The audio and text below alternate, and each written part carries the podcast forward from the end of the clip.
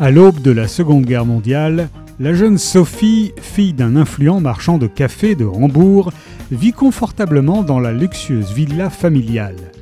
Les réceptions et les fêtes se succèdent, surtout pour trouver un bon mari à Sophie.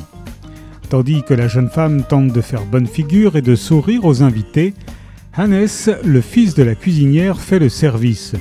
Il est le confident de Sophie depuis leur enfance, et au fil du temps, le sentiment très fort qui les a toujours liés s'est transformé. Mais comment une fille de la classe supérieure pourrait-elle imaginer épouser un homme qui n'a rien à lui offrir? Un jour, le monde bien ordonné de la villa des Lauriers Roses se fissure.